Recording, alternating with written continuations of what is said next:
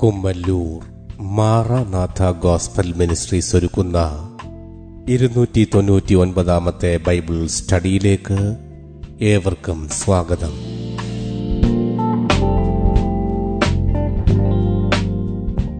ശിഷ്യത്വം എന്ന വിഷയത്തിന്റെ ഇരുന്നൂറ്റി ഒൻപതാം ഭാഗത്തെ ആസ്പദമാക്കി ശിഷ്യത്വത്തിന്റെ അടിസ്ഥാനം എന്ന വിഷയത്തിന്റെ നാൽപ്പത്തിരണ്ടാം ഭാഗമാണ് നിങ്ങൾ കേൾക്കുവാൻ പോകുന്നത്.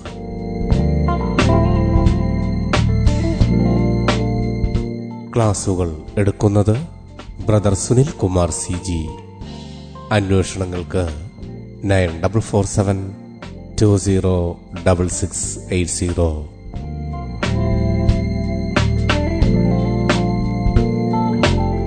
ഈ ക്ലാസുകളുടെ വീഡിയോ യൂട്യൂബിലും ലഭ്യമാണ്. Amen T V network Trivandrum Kerala.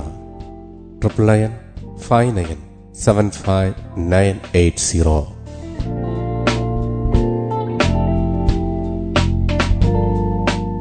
സൃഷ്ടാവായ ദൈവത്തിന്റെ അതിധന്യമായ നാമം വാഴ്ത്തപ്പെടുമാറാകട്ടെ. ശിഷ്യത്വത്തിന്റെ അടിസ്ഥാനം എന്ന വിഷയത്തെ ആധാരമാക്കി ശിഷ്യനും മാനസാന്തരവും അതാണ് നമ്മളിവിടെ വിചിന്തനം ചെയ്യാൻ കർത്താവ് ശരണപ്പെടുന്നത്. അപ്പോസ്തല പ്രവൃത്തികൾ രണ്ടാമത്തെ അധ്യയം മുപ്പത്തിയേഴാമത്തെ വാക്യം. അപ്പോസ്തല പ്രവൃത്തികൾ രണ്ടാമത്തെ അധ്യയം മുപ്പത്തിയേഴാമത്തെ വാക്യം. ഇത് കേട്ടിട്ട് അവർ ഹൃദയത്തിൽ കുത്തുകൊണ്ടു. പത്രോസിനോടും ശേഷം അപ്പോസലന്മാരോടും സഹോദരന്മാരായ പുരുഷന്മാരെ ഞങ്ങൾ എന്ത് ചെയ്യേണ്ടു എന്ന് ചോദിച്ചു. പെന്തോക്കോസ് നാളിൽ പരിശുദ്ധാത്മാവെന്ന ദാനം ലഭ്യമായ ശേഷം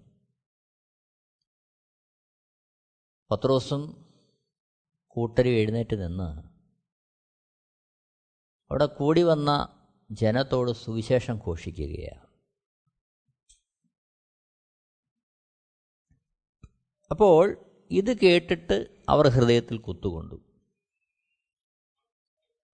അപ്പോസ്തല പ്രവൃത്തികൾ രണ്ടാമത്തെ അധ്യയം പതിനാല് മുതൽ മുപ്പത്തിയാറ് വരെയുള്ള വാക്യങ്ങൾ വായിക്കുമ്പോൾ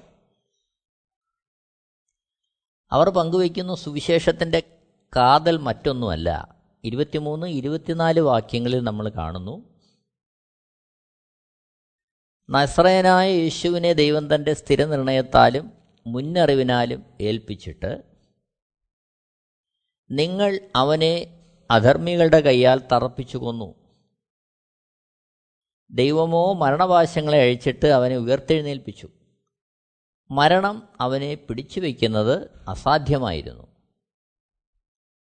ഈ യേശുവിനെ ദൈവം ഉയർത്തെഴുന്നേൽപ്പിച്ചു അതിന് ഞങ്ങളെല്ലാവരും സാക്ഷികളാകുന്നു. ആകയാൽ നിങ്ങൾ ക്രൂശിച്ച ഈ യേശുവിനെ തന്നെ ദൈവം കർത്താവും ക്രിസ്തുവുമാക്കി വെച്ചു എന്ന് ഇസ്രയേൽ ഗൃഹമൊക്കെയും നിശ്ചയമായി അറിഞ്ഞുകൊള്ളട്ടെ. അപ്പോൾ ഇതാണ് അപ്പോസൽമാർ പങ്കുവയ്ക്കുന്ന സുവിശേഷം. മാനവുലത്തിന്റെ പാപത്തിന്റെ പരിഹാരത്തിനായി ക്രൂശിക്കപ്പെട്ട യേശു ക്രിസ്തു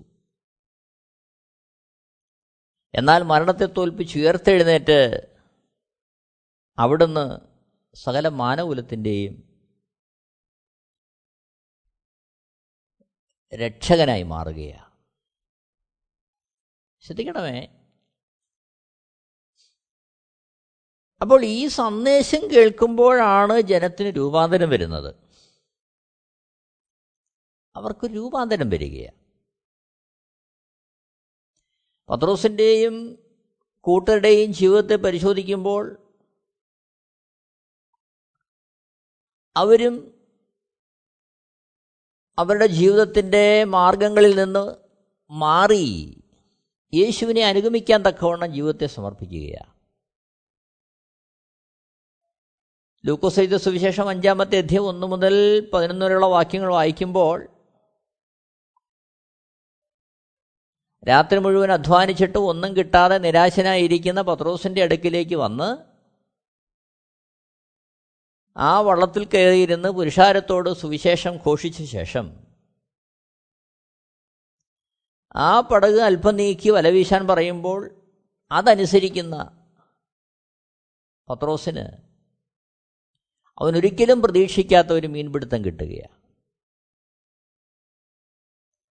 എന്നാൽ ലൂക്കോസ് എഴുതിയ സുവിശേഷം അഞ്ചാമത്തെ അധ്യയം പതിനൊന്നാമത്തെ വാക്യത്തിൽ പിന്നെ അവർ പടകുകളെ കരയ്ക്കടുപ്പിച്ചിട്ട് സകലവും വിട്ട് അവനെ അനുഗമിച്ചു. അപ്പോൾ ആ കിട്ടിയ മീനും വള്ളവും വലയുമെല്ലാം ഉപേക്ഷിച്ച് യേശുവിനെ അനുഗമിക്കാൻ പത്രോസും കൂട്ടരോടെ തയ്യാറാകുന്നു. ലൂക്കോസരിത സുവിശേഷം പത്തൊമ്പതാമത്തെ അധ്യയം ഒന്ന് മുതൽ ഒമ്പതിലുള്ള വാക്യങ്ങൾ വായിക്കുമ്പോൾ സക്കായിക്കുണ്ടാകുന്ന രൂപാന്തരം നമ്മൾ കാണുന്നു.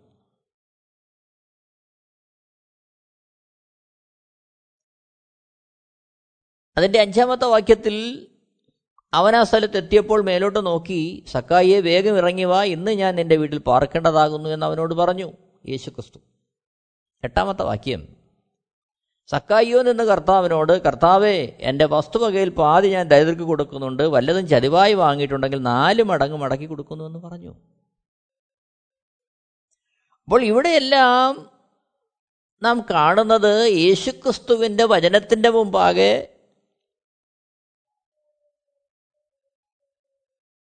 അവർക്ക് വലിയ രൂപാന്തരമുണ്ടാകുക അപ്പോൾ മാനസാന്തരം എന്ന് പറയുമ്പോൾ കേവലം ചില അംഗീകാരം മാത്രമല്ല അവിടെ നടക്കുന്നത്. അവരുടെ കാഴ്ചപ്പാടിന് മാറ്റം വരുന്നു. അവരുടെ ലക്ഷ്യങ്ങൾക്ക് മാറ്റം വരുന്നു. മുൻഗണനകൾക്ക് മാറ്റം വരുന്നു. കാര്യങ്ങളോടുള്ള അവരുടെ സമീപനത്തിന് മാറ്റം വരുന്നു. ലൂക്കോസ് വിശേഷം പത്തൊമ്പതാമത്തെ അധ്യായന്റെ എട്ടാമത്തെ വാക്യത്തിൽ സക്കായി യേശുക്രിസ്തുവിന്റെ വാക്ക് കേൾക്കുമ്പോൾ പ്രതികരിക്കുന്നത് കർത്താവേ എന്റെ വസ്തുവകയിൽ പാതി ഞാൻ ദരിദ്രർക്ക് കൊടുക്കുന്നുണ്ട്. വലുതും ചതിവായി വാങ്ങിയിട്ടുണ്ടെങ്കിൽ ഞാൻ നാല് മടങ്ങ് മടക്കി കൊടുക്കുന്നു. അപ്പോൾ മാനസാന്തരം കേവലം ഒരു അംഗീകാരമല്ല. അത് ഒരു വ്യക്തിയുടെ കാഴ്ചപ്പാടിനെ മാറ്റിമറിക്കുന്നു. ലോകത്തിൽ അവൻ ഏറ്റവും ശ്രേഷ്ഠമെന്ന് എണ്ണിയിരുന്ന കരുതിയിരുന്ന പലതിനും പ്രാധാന്യം കൊടുക്കാതെ അതിനെ അവഗണിച്ചുകൊണ്ട് ഉന്നതമായ ഒരു ദർശനത്തിലേക്ക് അവരുടെയൊക്കെ ജീവിതം മാറുന്നത് നമ്മൾ കാണുകയാണ്. അപ്പോൾ ഈ ഒരു അനുഭവമാണ് മാനസാന്തരത്തിലൂടെ ഏതൊരു വ്യക്തിക്കും ഉണ്ടാകേണ്ടത്? അത് ഒരാളുടെ കാര്യമല്ല. അപ്പോസ്തല പ്രവൃത്തികൾ ഒമ്പതാമത്തെ അധ്യായം ഒന്ന് മുതൽ വായിക്കുമ്പോൾ ശൗൽ എന്ന മനുഷ്യനെ നമ്മൾ കാണുകയാണ് അപ്പോസ്തല പ്രവൃത്തി ഒമ്പതിന്റെ ഒന്നിൽ നമ്മൾ കാണുന്നു ശൗൽ കർത്താവിന്റെ ശിഷ്യന്മാരുടെ നേരെ ഭീഷണിയും കൊലയും നിശ്വസിച്ചുകൊണ്ട് മഹാപുരോഹിതന്റെ അടുക്കൽ ചെന്നു. രണ്ട് മുതൽ വായിക്കുമ്പോൾ ഡെമസ്കോസിൽ ഈ മാർഗക്കാരായ വല്ല പുരുഷന്മാരെയോ സ്ത്രീകളെയോ കണ്ടാൽ അവരെ പിടിച്ചുകെട്ടി എരിശിലേമിലേക്ക് കൊണ്ടുവരാൻ തക്കവണ്ണം അവിടുത്തെ പള്ളികൾക്ക് അവനോട് അധികാരപത്രം വാങ്ങി. മൂന്ന് മുതൽ വായിക്കുമ്പോൾ അവൻ പ്രയാണം ചെയ്ത് ഡെമസ്കോസിന് സമീപിച്ചപ്പോൾ പെട്ടെന്ന് ആകാശം നിന്നൊരു വെളിച്ചം അവന്റെ ചുറ്റും മിന്നി. അവൻ നിലത്ത് വീണു. ശൗലേ ശൗലേ നീ എന്നെ ഉപദ്രവിക്കുന്നത് എന്ത് എന്ന് തന്നോട് പറയുന്ന ഒരു ശബ്ദം കേട്ടു. നീ ആരാകുന്നു കർത്താവേ എന്നവൻ ചോദിച്ചതിന് നീ ഉപദ്രവിക്കുന്ന യേശു ആകുന്നു ഞാൻ. ആറാമത്തെ വാക്യത്തിൽ നീ എഴുന്നേറ്റ് പട്ടണത്തിൽ ചെല്ലുക. നീ ചെയ്യേണ്ടെന്ന് അവിടെ വെച്ച് നിന്നോട് പറയും എന്നവൻ പറഞ്ഞു. അപ്പോൾ ശിഷ്യന്മാരെ കൊന്നൊടുക്കുവാൻ ശിഷ്യന്മാരെ ഉപദ്രവിക്കുവാൻ തുനിഞ്ഞിറങ്ങിയ ശൗലിന് ഡെമസ്കോസിലേക്കുള്ള യാത്രയിൽ യേശു ക്രിസ്തു പ്രത്യക്ഷനാകുകയാണ്. എന്നാൽ അപ്പോസൽ പ്രവൃത്തികൾ ഒമ്പതിന്റെ പതിമൂന്ന് മുതൽ പതിനേഴ് വരെ വാക്യങ്ങൾ വായിക്കുമ്പോൾ വലിയൊരു ദൗത്യത്തിലേക്ക് ഈ ശൗലിനെ കർത്താവ് നിയോഗിക്കുന്നതായിട്ട് നമുക്ക് മനസ്സിലാക്കാൻ കഴിയും. പതിമൂന്നാമത്തെ വാക്യത്തിൽ അതിന് അനന്യാസ് അപ്പോൾ ഡെമസ്കോസിൽ അനന്യാസ് എന്ന് പറഞ്ഞൊരു ശിഷ്യനുണ്ട്. ആ ശിഷ്യനോട് കർത്താവ് സംസാരിക്കുകയാണ്.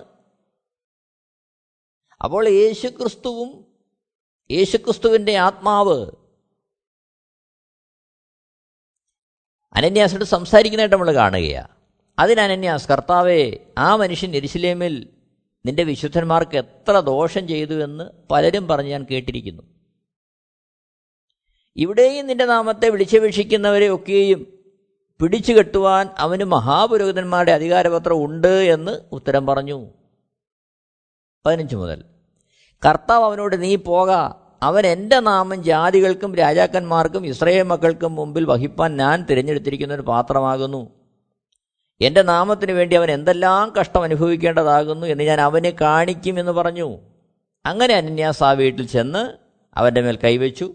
ശൗലെ സഹോദര നീ കാഴ്ച പ്രാപിച്ച് പരിശുദ്ധാത്മപൂർണനാകേണ്ടതിന് നീ വന്ന വഴിയിൽ നിനക്ക് പ്രത്യക്ഷനായ യേശു എന്ന കർത്താവ് എന്നെ അയച്ചിരിക്കുന്നു എന്ന് പറഞ്ഞു. അപ്പോൾ വലിയൊരു ദൗത്യത്തിലേക്ക് ശൗലിനെ കർത്താവ് മാറ്റുകയാണ്. അപ്പോൾ ഇവിടെ എല്ലാം നമ്മൾ കാണുന്നത് ശിഷ്യന്മാർക്ക് മാനസാന്തരം എന്ന് പറയുന്നത് ഭൗതിക ലോകത്തിൽ അല്ലെങ്കിൽ അവർ ജീവിക്കുന്ന ഈ ലോകത്തിലെ ചില കാര്യങ്ങളുടെ ലഭ്യതയ്ക്ക് വേണ്ടിയോ? ഏതെങ്കിലും പ്രശ്നങ്ങളുടെ പരിഹാരത്തിന് വേണ്ടിയോ? അല്ലെങ്കിൽ ഒരു അംഗീകാരത്തിന് വേണ്ടിയോ? മറ്റൊന്നുമല്ല. അതിലൊക്കെ ഉപരിയായി അവരുടെ ജീവിതത്തിൽ സമൂലമായൊരു മാറ്റം ഒരു പരിവർത്തനം ഒരു ദിശാബോധം എല്ലാ മേഖലകളിലും നമ്മൾ കാണുകയാണ്. മർക്കോസ് എഴുതിയ സുവിശേഷം ഒന്നാമത്തെ അധ്യായം പതിനാല് പതിനഞ്ച് വാക്യങ്ങളിൽ യോഹന്നാൻ തടവിലായ ശേഷം യേശു ഗലീലയിൽ ചെന്നു ദൈവരാജ്യത്തിന്റെ സുവിശേഷം പ്രസംഗിച്ചു. പതിനഞ്ചാമത്തെ വാക്യം. കാലം തികഞ്ഞു ദൈവരാജ്യം സമീപിച്ചിരിക്കുന്നു മാനസാന്തരപ്പെട്ട് സുവിശേഷത്തിൽ വിശ്വസിപ്പിൻ എന്ന് പറഞ്ഞു. അപ്പോൾ മാനസാന്തരപ്പെടേണ്ടതിന്റെ ആവശ്യകത എന്താണ്? കാലം തികഞ്ഞു ദൈവരാജ്യം സമീപിച്ചിരിക്കുന്നു. അതുകൊണ്ട് എന്ത് ചെയ്യണം? മാനസാന്തരപ്പെട്ട് സുവിശേഷത്തിൽ വിശ്വസിക്കണം. അപ്പോൾ ശിഷ്യന്മാരുടെ എല്ലാം ജീവിതത്തിൽ അന്നും ഇന്നും എന്നും നടക്കേണ്ടുന്ന പരിവർത്തനമാണ് ഹൃദയത്തിനൊരു രൂപാന്തരം വരിക. ഹൃദയത്തിൽ കുത്തുകൊള്ളുന്നു. അതാണ് അതിന്റെ അർത്ഥം.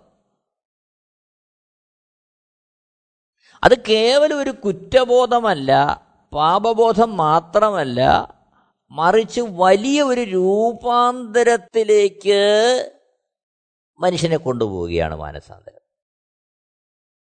മാനസാന്തരപ്പെട്ട് ദൈവത്തിങ്കിലേക്ക് തിരിയുന്നു സമർപ്പിക്കുന്നു. തനിക്കുള്ളതെല്ലാം വിട്ട് ദൈവരാജ്യത്തിലേക്ക് പ്രവേശിക്കുന്നു. ദൈവരാജ്യത്തിന്റെ കാഴ്ചപ്പാടവനുണ്ടാകുന്നു.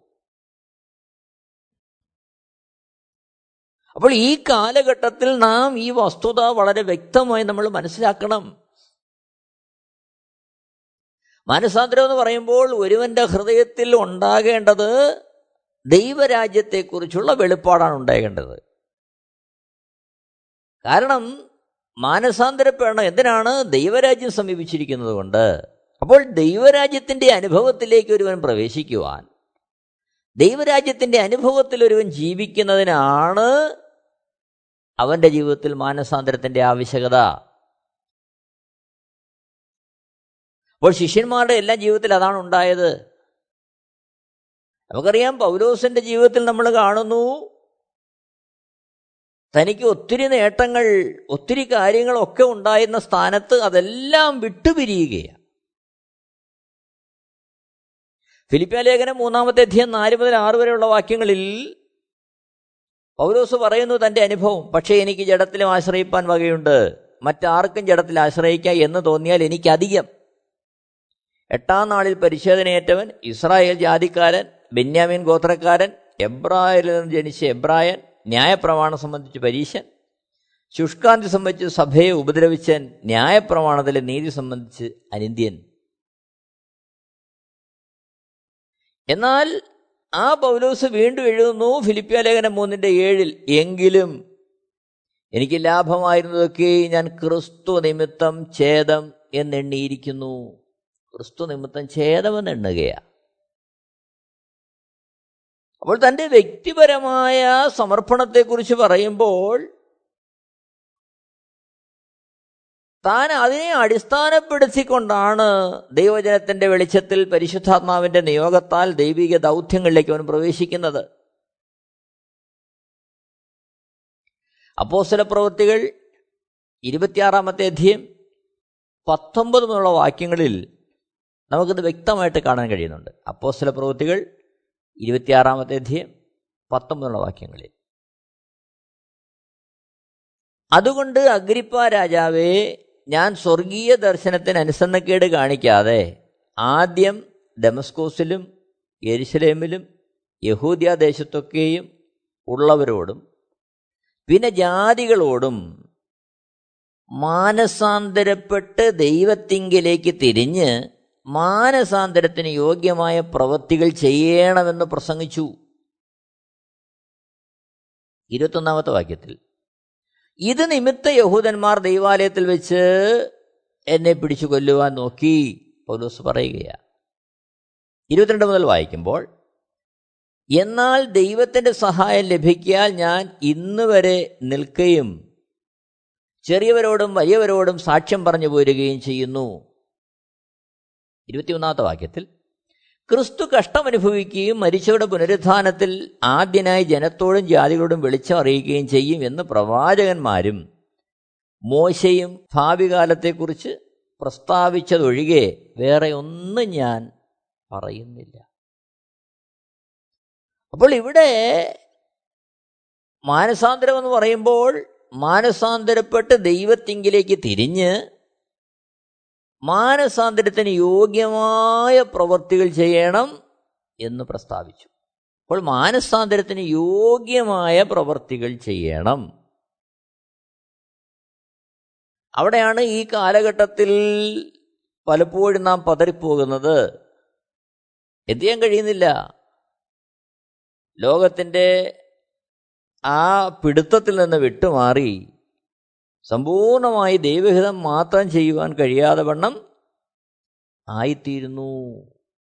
അവിടെയാണ് യഥാർത്ഥത്തിൽ ഈ ഹൃദയത്തിൽ കുത്തുകൊണ്ടു എന്ന് പറയുമ്പോൾ അത് കേവലം ഉപരിപ്ലവമായ ഒരു അനുഭവമല്ല. അത് ഒരുവനെ ആകെ മാറ്റിമറിക്കുന്ന ഒരു പരിവർത്തനം അതിലൂടെ നടക്കുകയാണ്. അപ്പോൾ ഇത്തരത്തിൽ സമസ്ത മേഖലകളിലും അവനൊരു പരിവർത്തനം ഉണ്ടാകുന്നു. ദൈവകേന്ദ്രീകൃതമായൊരു പരിവർത്തനം. അതാണ് അവനിൽ സംഭവിക്കുന്നത്. നോക്കണം. എന്നാൽ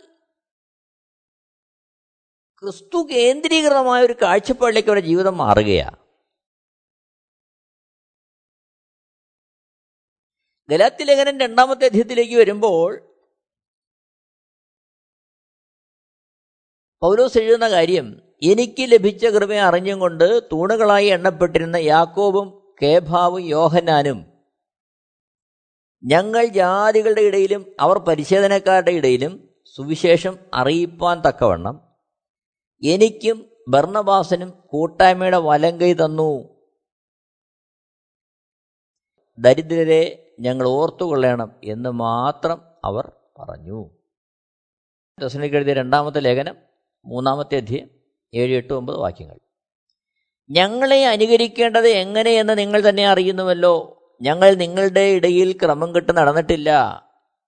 ആരുടെയും ആഹാരം വെറുതെ അനുഭവിച്ചിട്ടുമില്ല. നിങ്ങളിൽ ആർക്കും ഭാരമായി തീരരുത് എന്ന് വെച്ച് ഞങ്ങൾ അധ്വാനത്തോടും പ്രയാസത്തോടും കൂടെ രാപ്പകൽ വേല ചെയ്തു പോകുന്നത് അധികാരമില്ലാഞ്ഞിട്ടല്ല. അനുകരിപ്പാൻ നിങ്ങൾക്ക് ഞങ്ങളെ മാതൃകയാക്കി തരേണ്ടതിനത്രേ.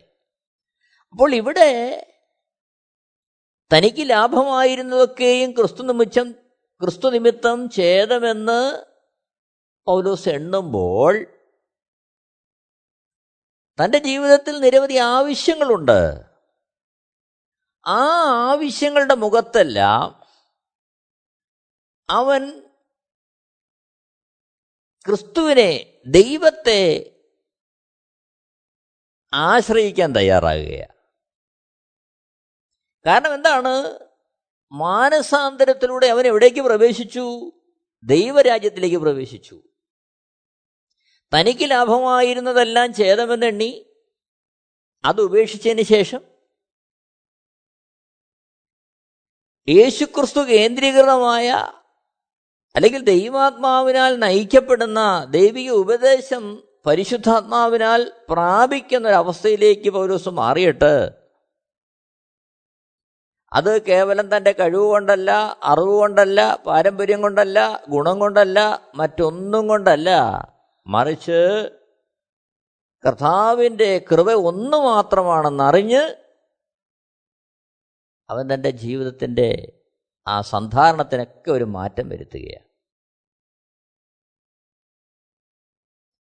കാരണം രണ്ട് ദിവസം മൂന്നിന്റെ എട്ട് ഒമ്പതിൽ കാണുകയാണ് ആരുടെയും ആഹാരം വെറുതെ അനുഭവിച്ചിട്ടുമില്ല. നിങ്ങൾ ആർക്കും ഭാരമായി തീരരുതെന്ന് വെച്ച് ഞങ്ങൾ അധ്വാനത്തോടും പ്രയാസത്തോടും കൂടെ രാപ്പകൽ വേല ചെയ്തു പോകുന്നത് കണ്ടോ?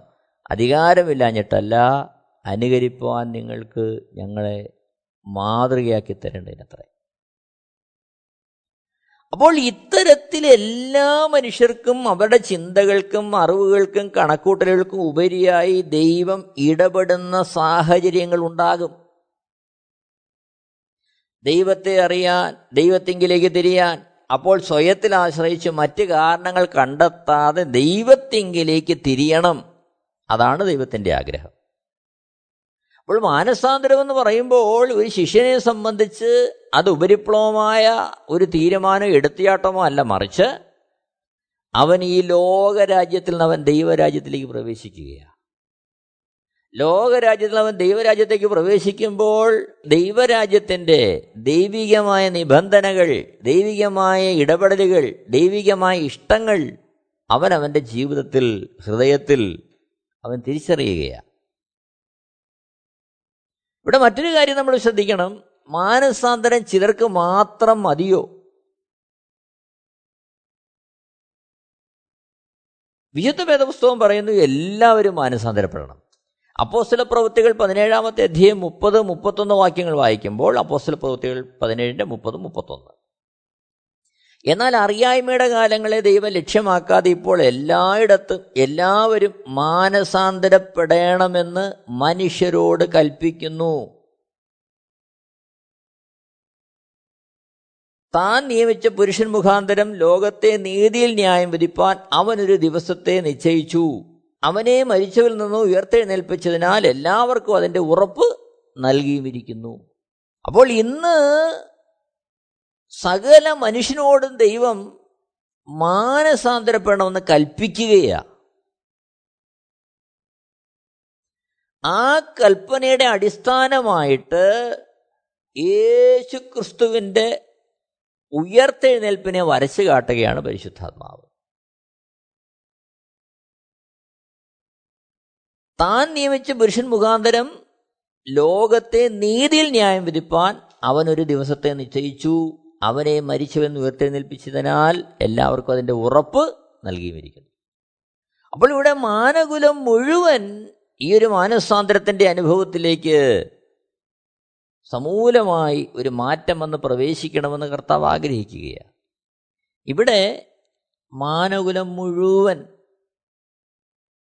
സമൂലമായിട്ട് മാനസാന്തരത്തിന്റെ അനുഭവത്തിലേക്ക് പ്രവേശിക്കണമെന്ന് ദൈവം ആഗ്രഹിക്കുകയാണ്. നാം ഈ കാലഘട്ടത്തിന്റെ അടിസ്ഥാനത്തിൽ വ്യക്തമായിട്ട് നാം ഈ വിഷയങ്ങളെ ചിന്തിക്കേണ്ടതുണ്ട്.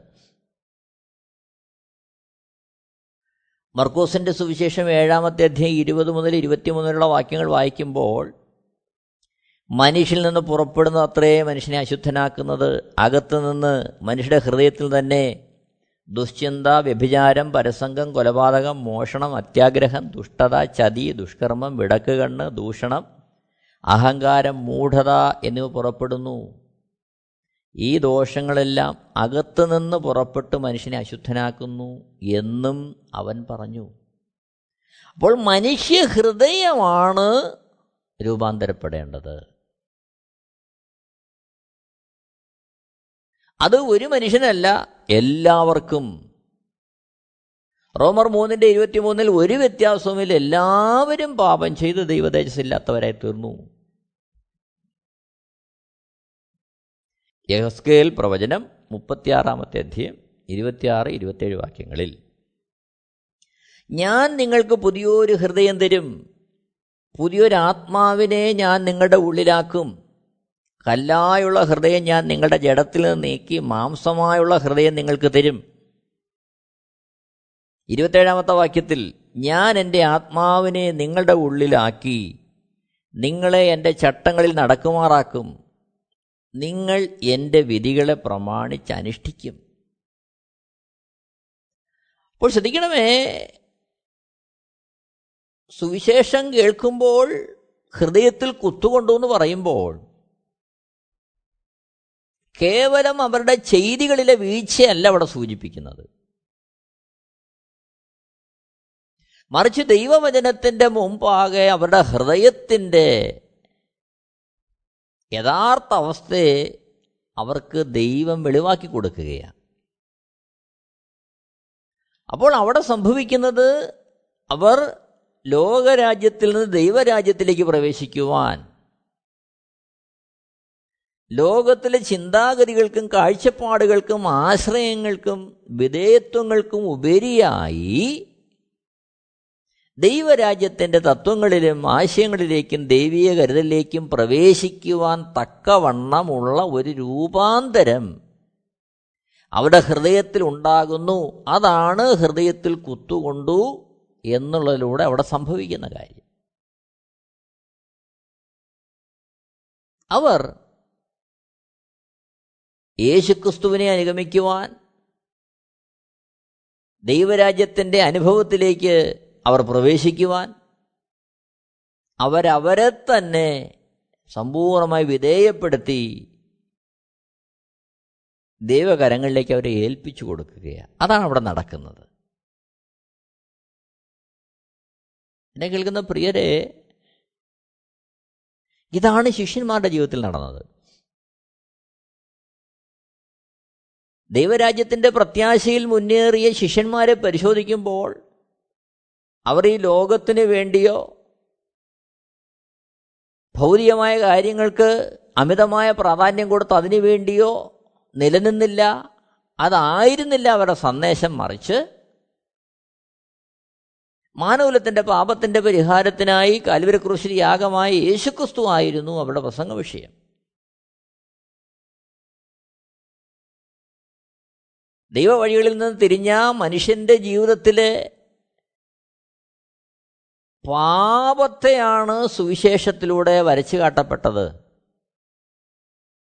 അതുകൊണ്ട് തന്നെ അവർക്ക് എന്താണ് സംഭവിക്കുന്നത്? അവർ മാനസാന്തരപ്പെട്ട് ദൈവരാജ്യത്തിന്റെ അനുഭവത്തിലേക്ക് പ്രവേശിക്കുവാൻ അവരെ ഏൽപ്പിച്ചു കൊടുക്കുകയാണ്.